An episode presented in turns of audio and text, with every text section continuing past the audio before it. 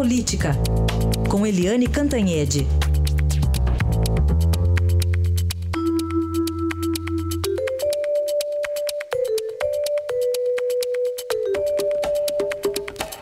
Eliane aqui com a gente para comentar, na abertura aqui da, da, fala dela, a situação crítica de três partidões brasileiros, né, Eliane? Bom dia.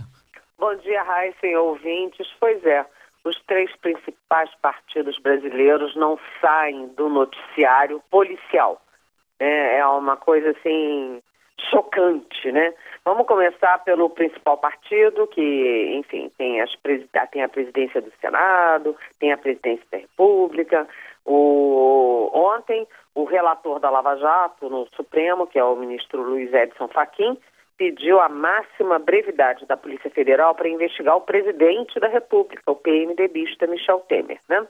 Então, a Polícia Federal tem 10 dias para encerrar o processo, é, tem que mandar rapidinho, portanto, as perguntas para o Temer e o Temer tem 24 horas depois de receber as perguntas para respondê-las por escrito no caso aí da JBS.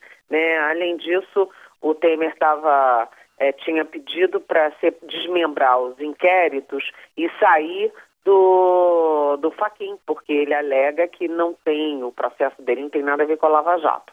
E ontem o Faquin tomou a decisão de desmembrar os inquéritos assim.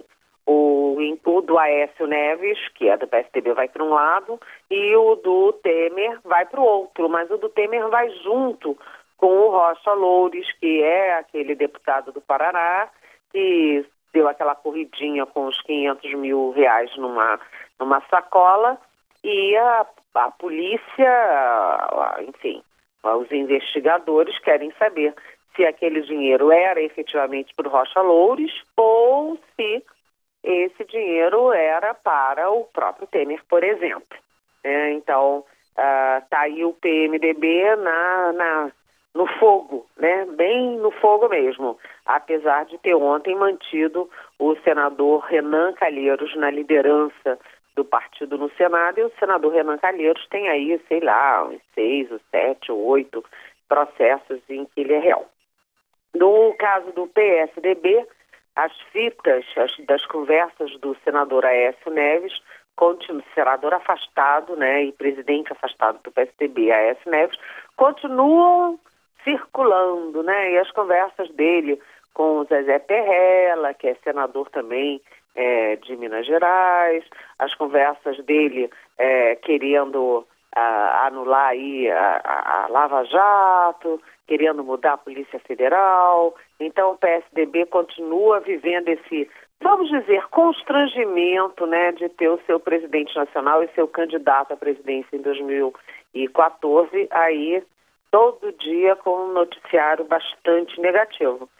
E por fim nós temos o PT, né, que já virou arroz de festa nesse noticiário policial e tem duas frentes aí. Primeiro é que a, o site da revista Veja está dando que tem um novo delator, que é o ex-diretor é, financeiro da Odebrecht, dizendo que, que visitava, que visitou o terreno que a Odebrecht estava dando para o Instituto Lula e ele visitou junto com o próprio Lula e com a própria dona Marisa. Então, é mais uma prova aí de que as empreiteiras é que davam tudo, sítio, casa, apartamento, é, é, terreno para o Instituto Lula, davam tudo para o Lula.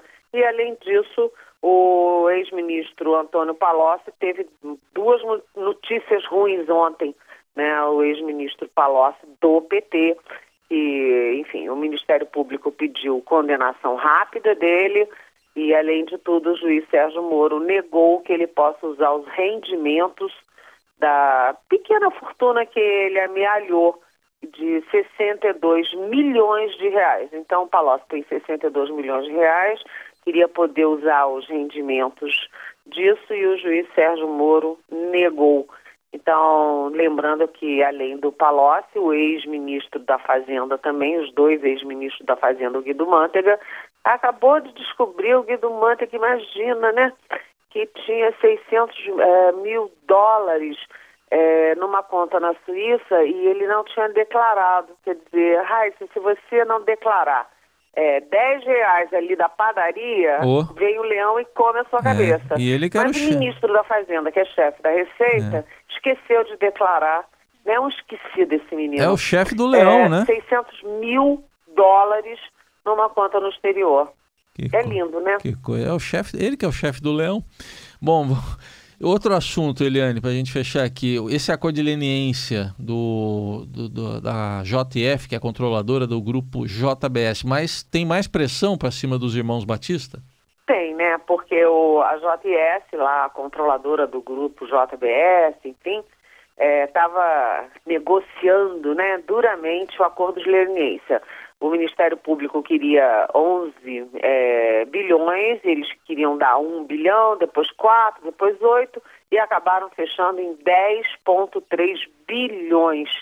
Não é pouco, hein? Não é pouco. É um belo acordo de leniência, mas, além disso, uh, o grupo tem outras frentes de problema. Um deles é que a. A Comissão de Valores Imobiliários, a Mobiliários, a CVM, está investigando como é que é aquela história da JBS é, na véspera de sair a fita do Joesley Batista com o Temer, ter comprado dólar, né, ter feito uma negociata grande com dólar e com bolsa, em cima de informação privilegiada que eles próprios estavam criando. Então, isso é uma frente importante. Outra frente é que há muita discussão, muito debate sobre reabrir aquele acordão da delação é, premiada que deixou os irmãos Joesley e Wesley Batista livre, leve, solto, até com passaporte para ir embora do Brasil e morar em Nova York. Então, é, eles pagam uma parte, uma parte grande, né, mas continuam aí na linha do, de fogo. Na vida deles não está fácil não, viu? Tá aí, Eliane Cantanhede que volta amanhã aqui ao Jornal Eldorado. Obrigado, até amanhã, Eliane. Até amanhã, bom dia.